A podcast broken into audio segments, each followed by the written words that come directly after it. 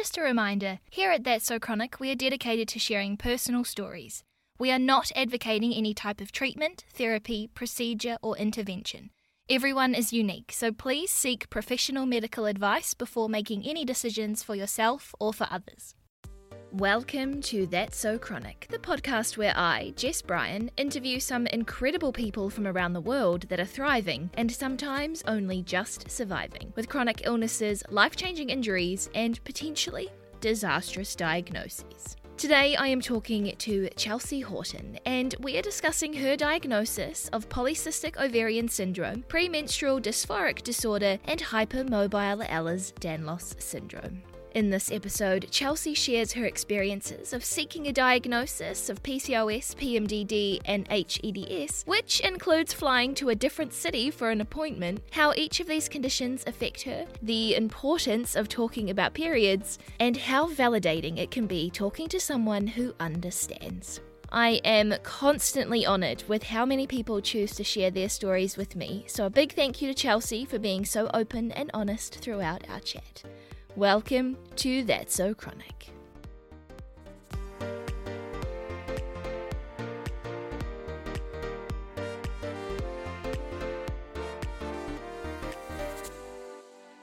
Before we get into the nitty gritty of the interview and chat about what we're here to talk about today, I just wanted to say how cool that you are a marine mammal medic for Project Jonah. That is so cool. Thanks. Yeah. So when dolphins and whales are stranded, then I know how to look after them and then refloat them into the ocean. Yeah, it's a pretty random, but I've got a lot of dolphin facts. Have you always been like interested in marine mammals? Yeah, I have always been interested in them. I just think they're really cool and kind of a bit mysterious, you know? Like we don't know too much about them. Like we don't know where whale sharks mate or where they come from, you know? So I think, yeah, they're one of the last few mysteries. That is so cool. I'm not sure if I've like ever spoken to anybody who is trained to do this. So this is really cool. so when you train, um, they get like a proper life-sized pilot whale and they blow it up. Well, they fill it with water, so it's like the proper weight and the proper length, and you practice with like getting the whale back into the water. Wow. that is amazing. And I'm also sorry to see that there was a massive stranding of whales recently on the Chatham yeah, Islands. On the Chatham Islands. Yeah. yeah. There was a heap there, so they would it they wouldn't have had enough people yeah. to help out. But yeah, it's really sad. Yeah. But that isn't what we have connected over and why we're here chatting today. we are talking about your diagnosis of polycystic ovarian syndrome, or PCOS, premenstrual dysphoric disorder, PMDD, and also hypermobile Ehlers Danlos syndrome. I'm really excited. I'm not excited that you have anything to be on the podcast to talk about, but I'm really excited to learn more about your story today. So, again, thank you so much for being here. Where shall we start? What was the first of these diagnoses to into your life? So the first proper diagnosis would probably be polycystic ovary syndrome. Mm-hmm. So when I was younger, I just didn't start my periods when I was 16. I didn't start my periods properly when I was 18. It got to when I was 20 and I'd been back to the doctors multiple times to say, you know, this isn't right. I I think I'd had maybe like one or two periods and by the time I was 20, I then had to ask the doctors to sort of take it seriously because I was a bit worried. I thought, you know, everybody else has had their periods by now. It's pretty normal. So they eventually did some blood tests and then an internal scan and they saw that I had polycystic ovaries. Okay. But yeah, it took a fair while to get that diagnosis. Yeah. So what was that diagnosis process like? Yeah, it was, it was pretty long. So I went to the doctors when I was 16 and said my periods haven't started. And they said, well, you know, come back when you're 18. Maybe they'll have started by then. Okay. Went back when I was 18. And again, the same for when I was 20. And they said, you right. know, it's just your periods will start eventually. And I had to really push them to say, okay, well, clearly something's not right. I'm not getting my periods. So can you do something about it? And even then, they were kind of a bit like, ho hum, we'll send you for a scan, but there's not much we can do about it. And especially since so I'm 32 now, and since then it's been a whole long process of getting different medications and there's been complications and yeah, it's been challenging. Yeah. So when they do the scan and they say, yep, this is what you have, PCOS essentially, is there a sense of what the future is going to look like or what steps you can do to help with that moving forward? Not really. I never got that. It's only been recently within the last few years that they have said, well, doctors have said, you know, there are things that we can do because polycystic ovaries can mean that it, you struggle to get pregnant. Yeah. Um, so I think when I was young and I was diagnosed at around 20, I think their focus was, oh, you probably don't want to have a child now, so there's nothing we really need to tell you about that. Right. And then it wasn't until maybe two years ago that they said, "Oh, well, you're you're 30 now, so you better start thinking about whether you want a child." And then eventually said, "You know, there is something that we can do. We can put you on this medication that will force you to ovulate, and you should be okay to have a baby." But for 10 years, you know, there was a real lack in between, and I, uh, with a lot of um, a lot of women's issues they try to solve with using the pill. And so I got put on the contraceptive pill to try to regulate my periods. It actually brings a false period on, so it's not even a real Yeah. period. And from there, I got the pill caused me to get a deep vein thrombosis. Oh no. So I had to come off that because I was at risk of having a stroke. But I was on blood thinners for, I had to inject myself in the stomach for 10 days, three times a day. And then I had, um, I think it was three months of being on blood thinners to get over the DVT. And then only after all contraceptive hormonal options were rolled out, then eventually um, doctors offered me metformin, which helps with insulin resistance, which is actually more of part they think it's more of the cause of polycystic ovaries and the actual cysts on your ovaries are more of um, the outcome of your issues with hormones With the DVT, did you know that that was a side effect? Because I know of a lot of people, you know, that start these sort of hormone treatments or the contraceptive pill and they don't really understand that that's even a possibility. Like, did you know what to look out for? so i had you know it's on the warning packet for the pill and also i get frequent migraines um, so Okay. the doctors had said that i was a risk of getting dvt but it was a very low risk and then i flew to the uk to see my family and within a day or two i just i couldn't stand up on my leg Right. um, it was really painful, and I went ended up going to the hospital, and yeah, they found out then that it was the DVT. So I had been a risk of taking the hormones, but the doctor had cleared it to say I could take it. Were you able to fly back to New Zealand? Well, within a week, I flew to Germany. Oh. Um, I love that. as soon as they, as soon as they put me on the um, injections, it was fine, and they again the doctor cleared me to fly to Germany. He was like, "Ah, I'm sure you'll be fine. It's a short flight." Yeah. and then I flew back to New Zealand. Okay, so then starting with the metformin, because it might be insulin sort of connected with the PCOS, did you have an understanding over what PCOS was during that time? And like, did you really understand much about this condition? it's never really been properly exp- well until recently Yeah. hadn't been properly explained to me how it all works with the hormones and the insulin resistance it's only once i started on metformin that you know i was doing my own research but i feel like when you're diagnosed with these things doctors are like oh you've got polycystic ovaries okay well go on hormones and that's it Yeah. and you don't get a base explanation of what's actually going on in your body to cause that and how medications can help out with that. It's just sort of feel like with a lot of women's issues, it's just you get put on the pill and they hope for the best. And you know, it's known that there's a massive um, lack of knowledge about how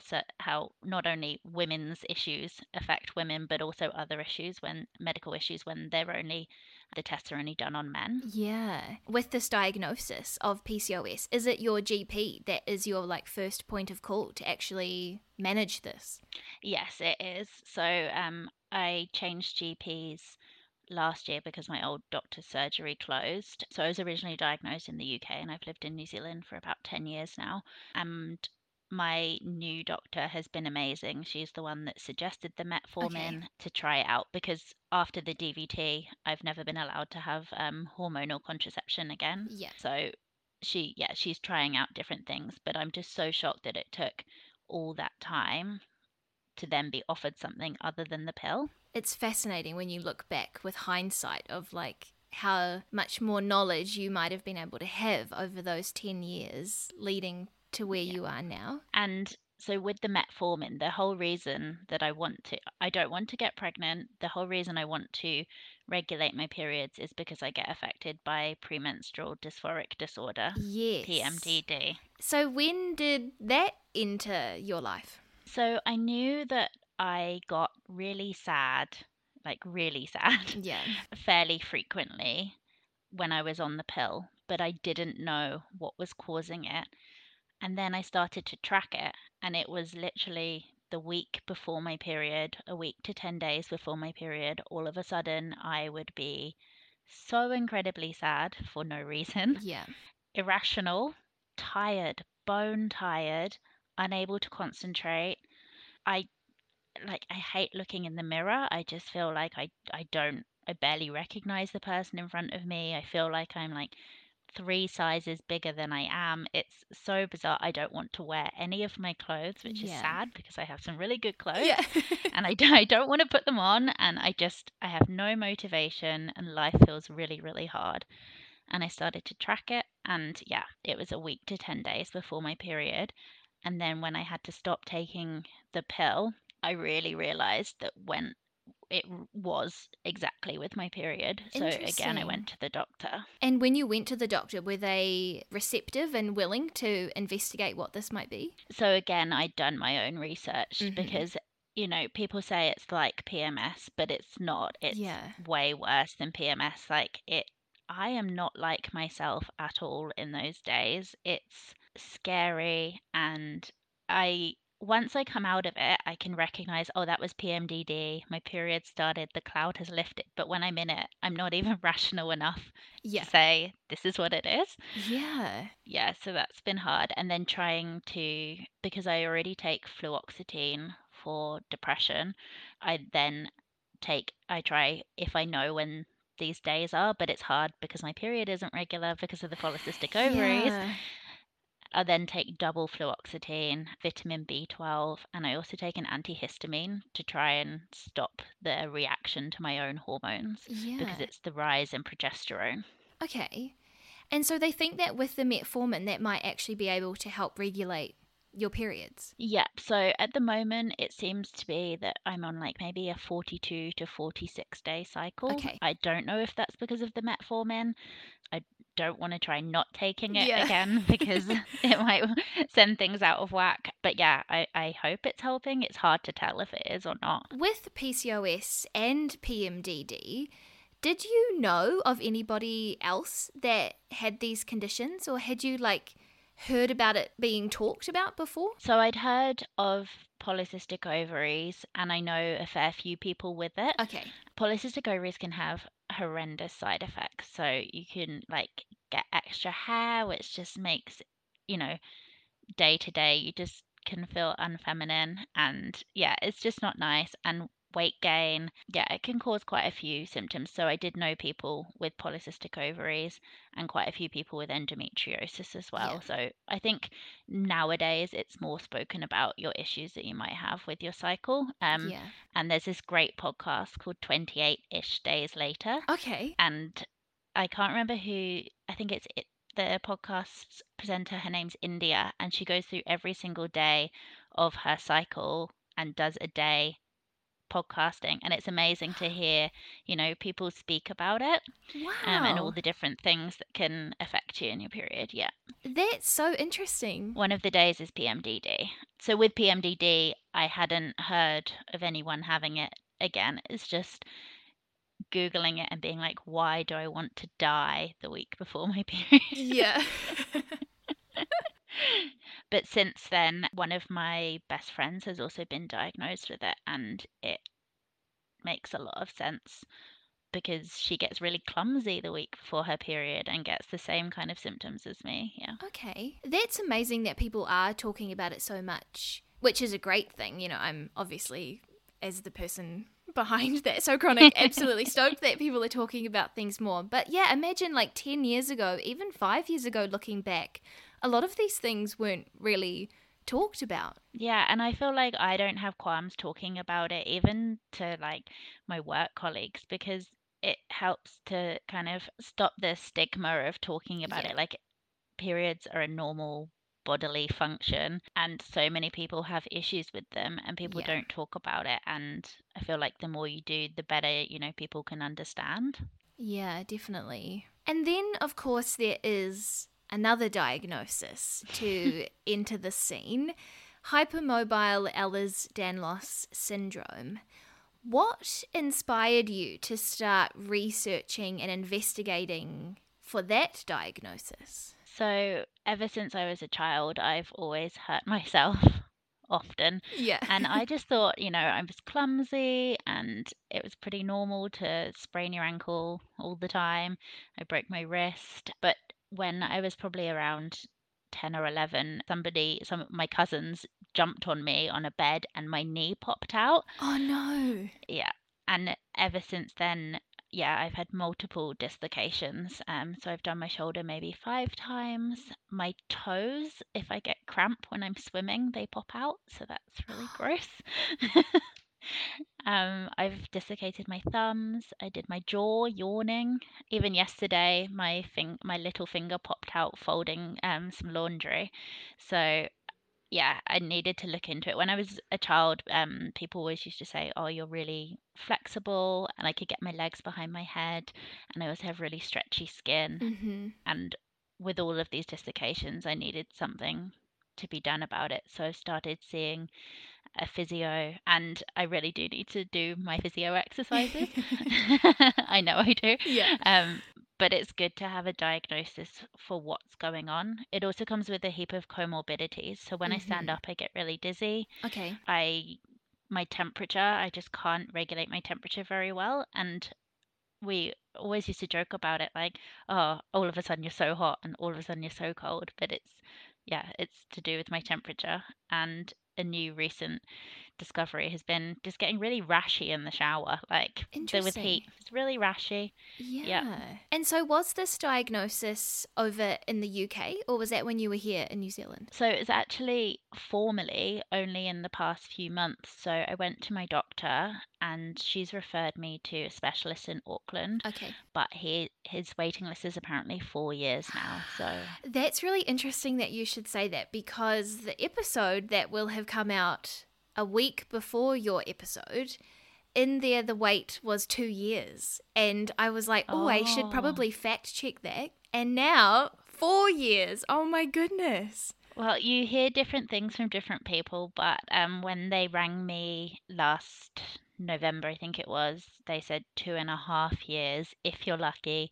But if you're losing weight um, and you get under a certain weight, let us know and we'll make it faster because um, Oh my goodness. EDS can affect your digestive system and it does affect mine, but I can maintain a normal weight probably because of polycystic ovaries who knows Yeah. um, but it, yeah they said if you get under a certain weight then we can you know hurry you through but otherwise it's a waiting game so Yeah. there's also the Ehlers-Danlos Society of New Zealand and I think that's what they're called and they have a Facebook page so I went along to some of their webinars that they ran for Ella's Ehlers-Danlos Awareness Week hmm and someone on there suggested that I went to see a amazing woman in Christchurch. Um, her name's Anita Crawshaw, Okay. and she's at the Hypermobility Clinic.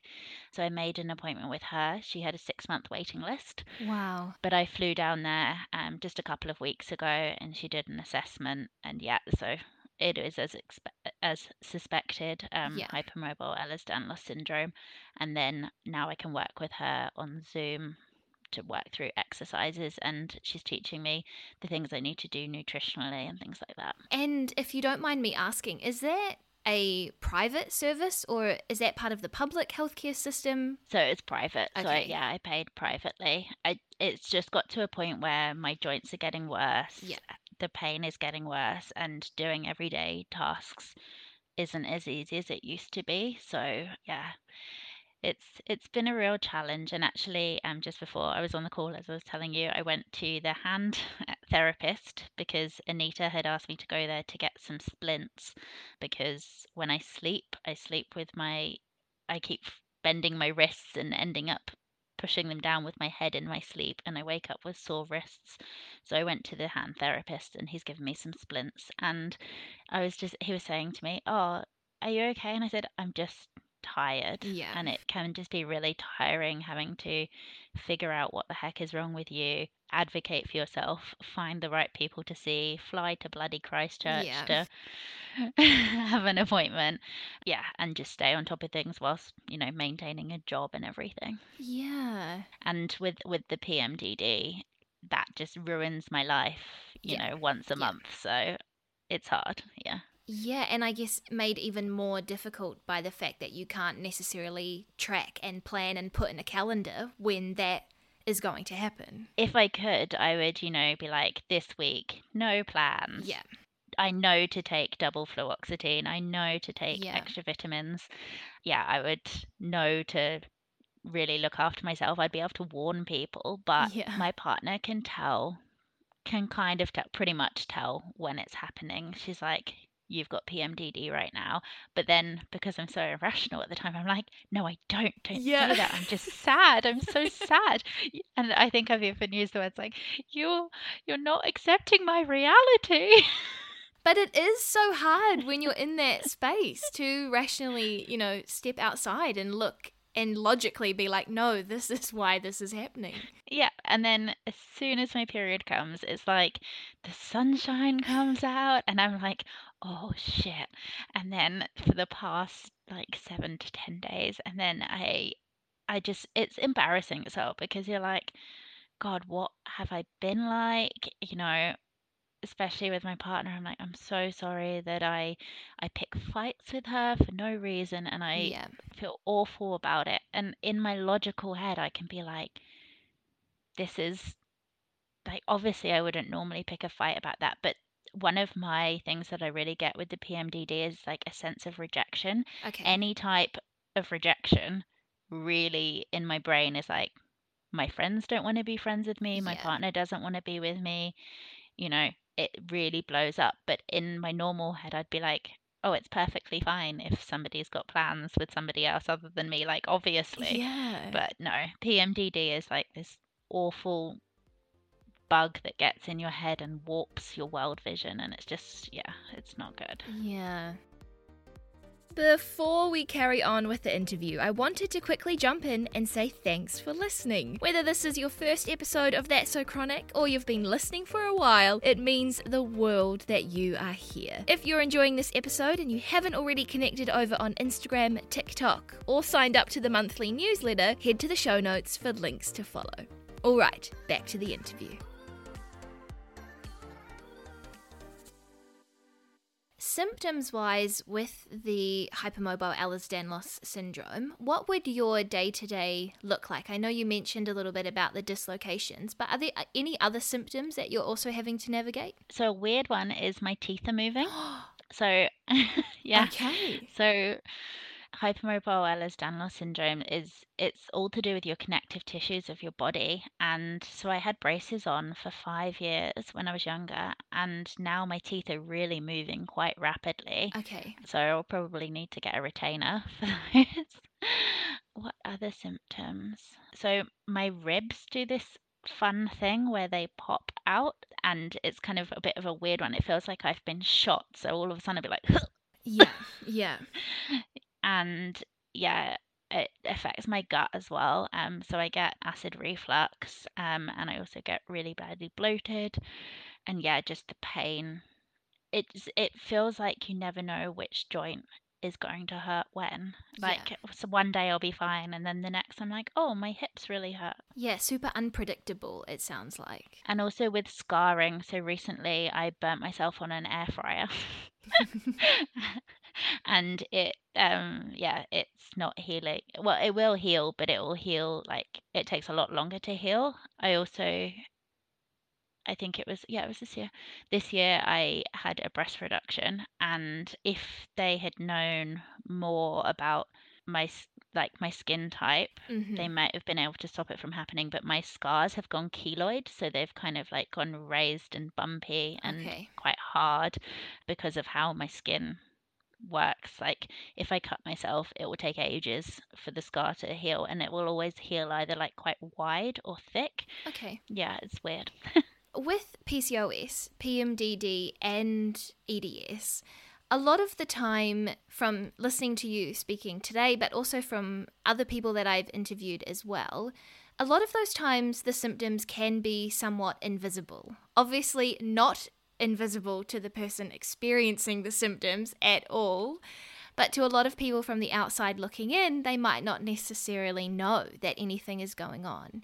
How have you found that invisible nature of things to be? I think it can be really challenging because, yeah, as you say, people can't see it. And also with me, it's not every single day that I feel awful yeah. or every single day that I'm in pain. Sometimes, you know, I can I used to run and now I feel a bit scared of running because I'm like, what if my knees go? Yeah. Um, but I want to get back to that. But yeah, it can be it can be challenging and I feel like I don't know if it's just me projecting or me actually seeing it like this, but sometimes I think people are kind of like, oh no, not again. She's sick again. Yeah. Or, yeah. you know, you can't always be in that much pain all the time. How do you go about your daily life. But I didn't even realize that I do it. My colleague teams to me earlier because she could see on a video call that I was like moving my wrists. because They were really sore, but I don't even realize that I'm doing it now because yeah. they are so sore.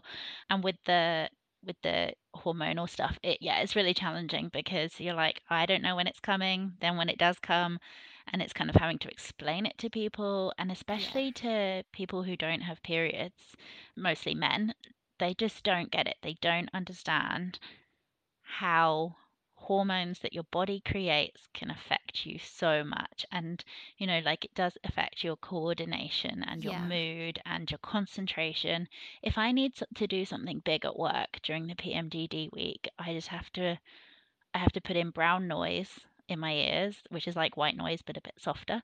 Yeah. And I have to laser focus, like really try to focus to even get the most basic thing done. And it really does affect you. Yeah.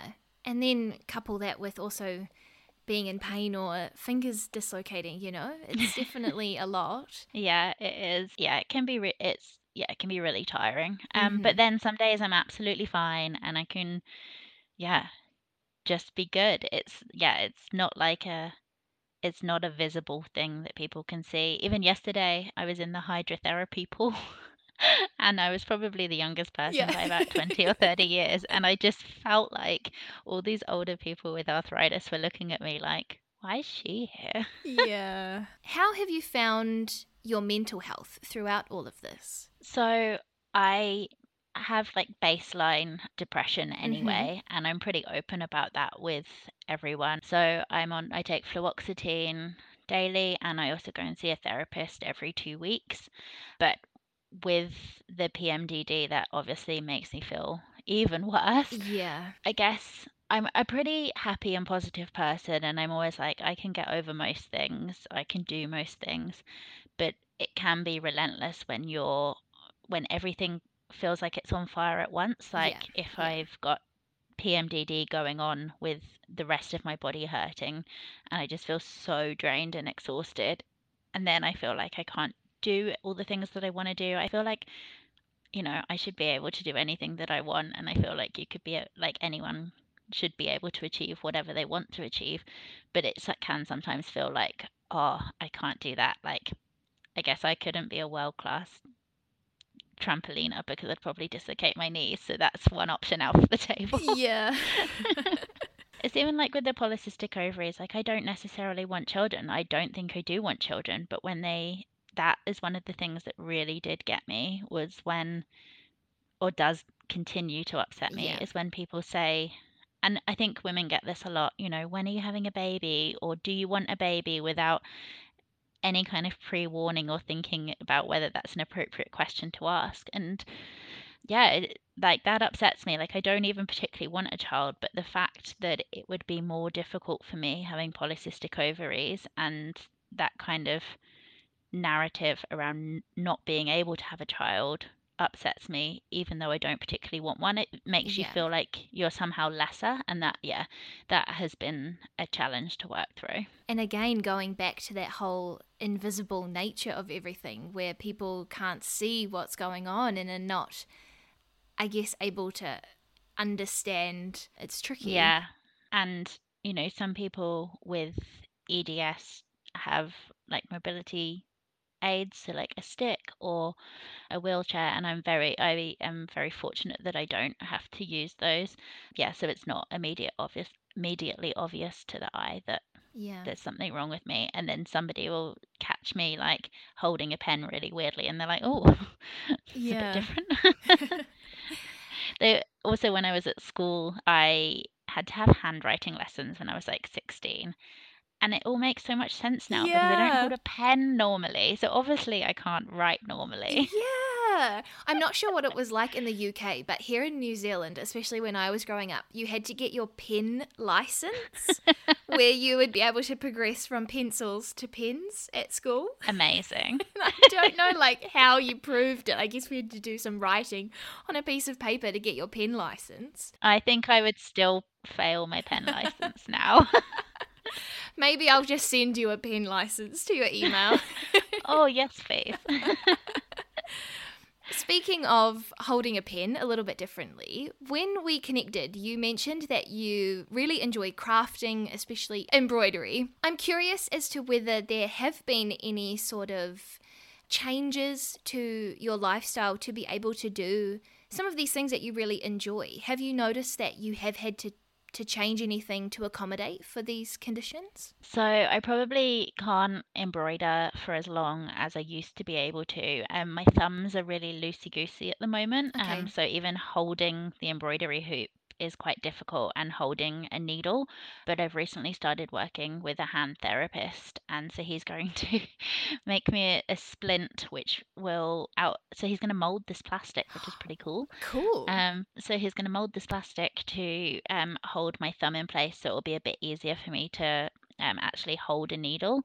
And I'm also going to get um, you can get one of these stands that holds the hoop for you, like the a wooden bit goes under your leg, and then it has a kind of stand thing that holds the hoop, so I wouldn't then need to hold it with my left hand and embroider with my right hand. Amazing. So there are like modifications, but I think I've been doing less and less embroidery, and only just now talking about it actually, it's made me realize that yeah, I probably have been doing less because it's not been as easy. Yeah. I've been finding it harder and harder to open things like cheese packets and things like that because I just my thumbs are so like yeah, it's just really hard to get that grip. So Yeah. hopefully the hand therapist will help out. So I work with my physio who's based in Christchurch on Zoom, but I've started seeing the hand therapist in Wellington, um, who can actually give me the physical splints and things like that. I was going to ask who is sort of in your toolkit of medical professionals to help navigate all of this. The doctor, Yep. the pharmacist, the specialist physio in Christchurch at the hypermobility clinic, and the hand therapist. And then I sometimes get massages, and I've also found that dry needling has really helped with pain in my neck too. So, yeah, quite the toolkit of people. If someone's listening to this episode and they are also trying to find a diagnosis for symptoms that might be happening for them, would you have any sort of advice or a gem of wisdom perhaps that you would like to share? Perhaps something that you would have loved to have heard a few years ago when you were trying to work out what this PCOS was, PMDD, even now seeking a diagnosis of EDS? So when I was seeking the diagnosis of EDS, when I finally got the appointment with Anita, um, the specialist physio in Christchurch, she Mhm. actually has hypermobile Ehlers-Danlos herself. Ah, that's like a whole other thing, isn't it? Like being able to find someone who actually understands who's on your medical team. Yeah, and she's amazing, and she she's even like things that I never knew before. Like with most physios, they're like push into the pain, it means it's working. And for hypermobile Ehlers-Danlos, she said don't push into the pain like as soon as it hurts stop yeah. and you know don't do your party tricks that you feel that you can do that like you used yeah. to show off when you were little like yeah don't, don't show them off anymore don't do those anymore um and so when i met her and we were talking about it and you know she looked at they they do this thing called the i think it's called the Beighton scale where they check how hypermobile you are and she did it all and you know just her saying yes it is hypermobile Ehlers-Danlos syndrome know all these symptoms that you know quite often they can get brushed away or you think am i imagining this? Yes. When you meet somebody else with the same condition and they are also experiencing all of the symptoms it's just so validating. You're like hypermobile ehlers-danlos syndrome it apparently affects one in 5000 people which is actually more than you would think yeah. and it's so unknown by doctors. So I think a lot of people probably go undiagnosed and just deal with these weird symptoms all the time, just thinking, oh, that's a bit strange. But when you meet somebody else with your symptoms, it can be so validating and it can make you feel seen. So I'm part of some Facebook groups. So the um, hypermobile Ehlers-Danlos one, PCOS, and PMDD in New Zealand all have Facebook groups. Amazing. And even just seeing people comment on there. You can comment anonymously or you can comment under your name and just say, like, I'm having a bad day. This is what's happening to me. And somebody else will say, you know, me too. Yeah. I see you. I feel you. That can be really validating. And that can, especially with some of these invisible illnesses, and when you feel like you know it's all in your head it's not and other people are going through it too. Have you ever had any moments where you've just been like why me? Why do why do i have to have these things? Yeah, uh, sometimes like at New Year's on New Year's Eve, I did a forward roll and dislocated my shoulder, Yeah. and it's like, why can't I just be a silly drunk person who can do a forwards roll Yeah. without dislocating my shoulder and having to interrupt a game of dares to put my shoulder back in? Yeah, it's sometimes it's just like you can't be as free as you want to be. Yeah. Yeah. And exactly like you say, just how important that connection is, being able to connect with other people. And I'm sure a lot of people listening will also be thanking you for sharing your story today and for them being able to listen to a little bit about your journey. So thank you so much. Oh, thanks, Jess. Thanks again to Chelsea for sharing her story with all of you listening today, and a big thank you to you for listening to this episode. If you're not following That's So Chronic on Instagram, you might not know that it's kind of just me behind the scenes making all of this happen. So every listen, share, follow, rating, and review really makes my day and means that I can continue to interview as many people as possible and help share their stories. The ratings and reviews in particular really help That's So Chronic get into more ears around the world to hopefully spread awareness and, more importantly, hope. So, again, thank you for being here. I literally couldn't do it without you.